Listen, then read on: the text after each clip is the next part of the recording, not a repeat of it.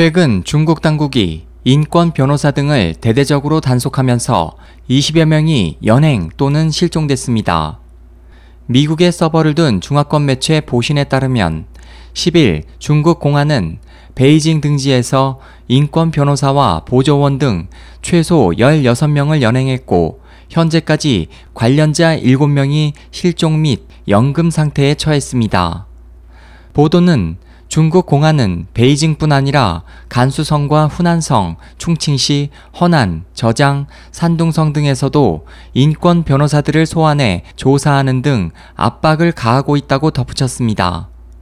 11일 영국 BBC 방송 중문판도 이에 대한 보도에서 최근 중국에서 체포된 유명 온라인 활동가 우강과 파룬궁 수련자 등을 변호해온 왕이 변호사가 베이징 자택에서 공안에 체포됐다고 전했습니다.